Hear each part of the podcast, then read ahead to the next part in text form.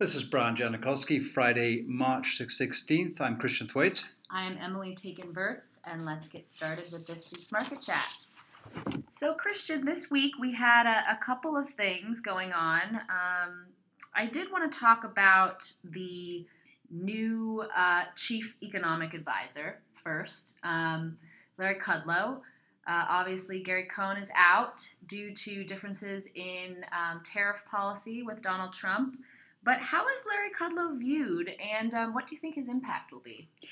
Um, as we know, uh, Gary Cohn's influence seems to have been diminished, particularly around uh, the trade tariffs, and he was uh, apparently, we've never really heard him speak on it, um, against trade tariffs and, and, and fought not to have them imposed, which was the recommendation from uh, the Commerce Department looking at steel um, Wilbur Ross's group. Um, so, two things. One, Larry Kudlow, in most people know him from CNBC, but in the past he was a, a economics strategist at Bear Stearns in the 90s. Uh, he was in the Reagan uh, administration.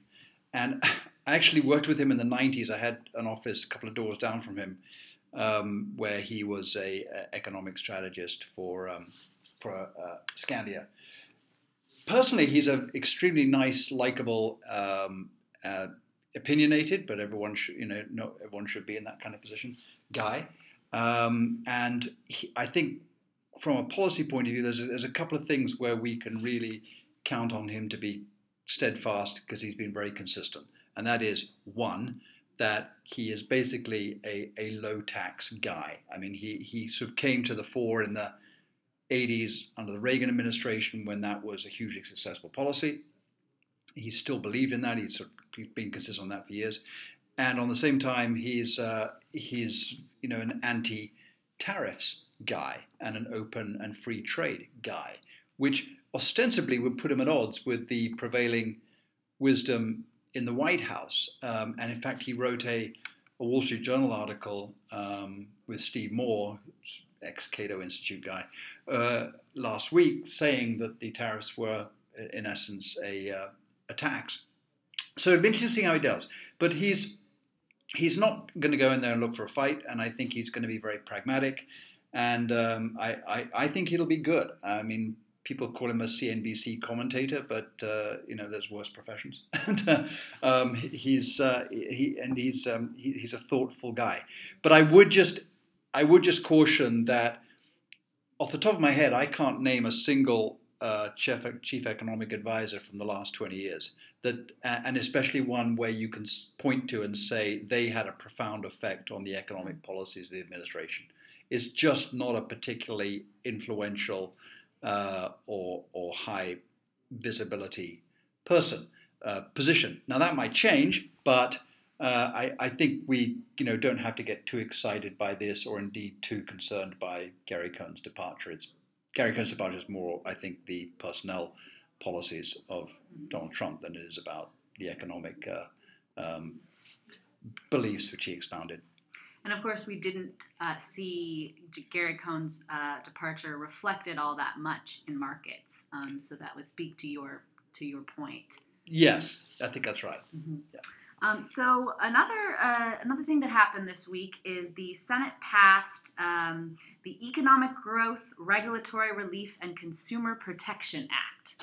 Um, that's quite a mouthful, but could you give us a kind of a summary of what this does, um, what, or what this is aiming to do, um, and what does it mean in terms of uh, potential risks that might open up in our in our financial system? Well, this went through on Wednesday or Thursday, passed by the Senate, so the House has still got to pass it, and I'm sure they'll want to get their fingerprints on it. But yes, it's um, Senate 2155 off the top of my head. But basically, it's declawing a lot of the Dodd Frank provisions for uh, a bank that might get into administrative trouble and have to have a living will. There are these living will provisions which say, what are you going to do in the event of a liquidity crisis and a, and a a, a, credit event, um, and uh, and and the Fed wants to look at it and approve it. And up until now, it was all uh, banks with assets over 50 billion, which is about 60 companies. But they've moved that 60 billion, 50 billion threshold to 250, which is only 12 companies. So uh, ostensibly, it means that these you know large chunk of, of these, and these are some big banks in here, the Fifth, you know, Fifth Third and State Street and KeyBank. Uh, are, are not going to be subject to the same level of what I think uh, of you know highly um, uh, sort of detailed regulatory oversight. They're going to they're going to have a little bit more of a, as long as their asset ratios are fine, uh, that you know they'll they'll be allowed to do pretty much what they want. So I think it's uh, so we saw that banks in the small cap sector rallied on this because this is clearly kind of part of the deregulatory program uh, of of the administration, but. I personally, I don't think it's a good idea. All these guys, every single one affected by by this deregulation, took TARP money, and some of them still have TARP money. So I I find it difficult where uh, you know we had a, a, regulatory a financial crisis. Uh, these guys took a lot of go- go- um, government and taxpayer money, uh, and now they don't have to um, be subject to this sort of level of detailed oversight, which uh, which very large banks do. Uh, but I think they're just as much of a potential problem in the economy as they ever were regulatory wise, if this were to pass in Congress, something similar to this at least, um, does this put us back to where we were 10 years ago? No, no, it doesn't. No, I think it, it, the, the regula- regulation is better. It's not. It's not completely dismantling Dodd Frank, although there's some people who want that to happen.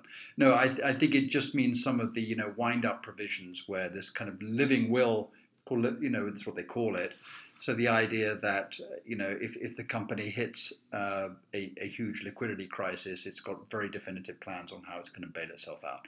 So if that happens to this next group, it'll be they'll make it up as they go along, which is what they did with Bear Stearns and Lehman Brothers. So mm-hmm. um, yeah, I think it's not a great move, but that's the prevailing wisdom right now. Bank stocks did well, but uh, I'm not sure that's in the longer term in taxpayers' interest. But uh, I know there are people who have different points of view on this.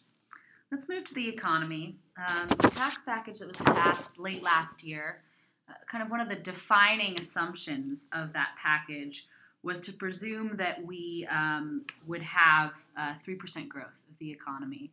Um, I want to ask your, your outlook in terms of, of whether or not you see us hitting that um, regularly and from a long term perspective, um, because that assumption is quite important when it comes to um, forecasting what the the deficit might be. That's right, and uh, all of the um, economic growth assumptions behind the tax package, which made it less fiscally uh, brutal, uh, was that the economy would grow at three percent from an average uh, post-crisis rate of about two percent. You know, which is a a big number, um, and uh, if it doesn't, then it just means that it means that tax collections and receipts will go down relative to the economy. In other words, it's not boosting activity in the sort of Laffer curve, animal spirits, trickle down economics theory, which sort of is really the thesis behind all this. Um, so if that doesn't happen, then we're seeing this sort of ballooning budget deficit, and we again, and we talked about it last week, on this subject of the twin deficits, which was very a very big issue in the early thousands and even bigger issue in the 1980s, where you had the twin deficit, the current account deficit, that's trade plus services plus interest deficit, as well as the budget deficit, and they're both going in the in the wrong direction right now. So it's very important that we have you know good economic growth. We're not going to head into that twin deficit land. So uh, what sparked this? You to answer your question, it, I, it's possible but it's very difficult, I think, for the economy to grow at 3%. And this first quarter, we're coming in at you know under 2%, it looks like. And for 2017, we saw 2.2%. You know, so we had full, you know, three, let's say, be generous, full quarters of the of the new administration. So it, it it's certainly very difficult. And I think you know the uh, the, the, growth assumptions are being sort of revised down. Um, from, from the more sort of bullish 3% numbers which we saw earlier. Great. Um, I also wanted to uh, to move to something that you wrote about in the blog, which was um, this bond ETF that you wrote about, which is the is the Bloomberg Barclays Aggregate Bond Index, AG, AGG. Can you just tell us kind of what your findings were here and why it's important? Yes. Well, uh, just to kind of preface, the, the, the ag index is really the uh, equivalent to the S&P 500 index in the bond world. And stocks are much easier to construct an index out of than bonds. For the S&P 500, you take roughly the 500 largest companies in the United States by market cap, and in they go. And then you reweight them a couple of times a year. So if you hold the S&P 500 uh, as a as an ETF, you're going to have, you'll only see three percent turnover in the in the underlying fund. They'll they'll buy a stock which comes into the index and sell a stock that goes out of the index. It's all pretty small, three five percent. A bond index, on the other hand, is very difficult to put together because um, there are lots of different borrowers. You have to put some constraints on it, otherwise, very big, bad, credit-worthy companies will dominate the index if you do it by size. Um, you have to have um, there's, there's, bonds being called all the time, so new bonds have to come in, a new big issue comes in the market, that's included almost straight away. So they don't rebalance twice a year, they rebalance 12 times a year. And if you're a holder in this index, instead of the 3% turnover, you're going to have 250 50% turnover. And that's just one ETF uh, that I know of, and it's the best one. Uh, and there are others which have higher turnover than that. So uh, it kind of looks like it would be easy to put one together, but it isn't. It's actually quite difficult. And the reason we wrote about it is because the treasury bonds are in this index, as they should be. They're a big part of the bond market. But during QE, the bonds held by the Fed were taken out of the index on the you know, not unreasonable assumption that they were no longer in circulation, therefore they were taken out of the index. So the treasury holdings went down to about 35%. Well, as the as the two things happen now, the treasury is unwinding its balance sheet, and there's more treasury issuance because of the budget deficit we just mentioned. So that number is about to go to 45%. That's a very big number, and there's a lot of um, you know, index providers who are going to be forced buyers of, uh, of, of, treasuries. But there's a kind of a silver lining here, which is that there's an awful lot of demand for you know treasuries coming through through these index recalculations, and I think it'll make the uh, the the rise in interest rates, especially at the longer term, you know, much smoother than it would otherwise be. So it's it's it's an interesting facet of uh, you know, this ETF passive management industry and how it's uh, affecting the wider economy. That's great. Well, thank you very much, Christian. Thanks to you for listening. And please uh, rate us on, on Apple iTunes. That's the way people get noticed and we get noticed and uh, gives us good feedback on what we might need to improve. Thank you very much. And here's the disclosure. Please note the discussion of our investments, investment strategy, including our research investment process, represents our investments, investment strategy the day this commentary is subject to change without notice. We cannot assure the type of investment discussed in this commentary will outperform any other investment strategy in the future, nor can we guarantee that such investments will present the best or an attractive risk-adjusted investment in the future.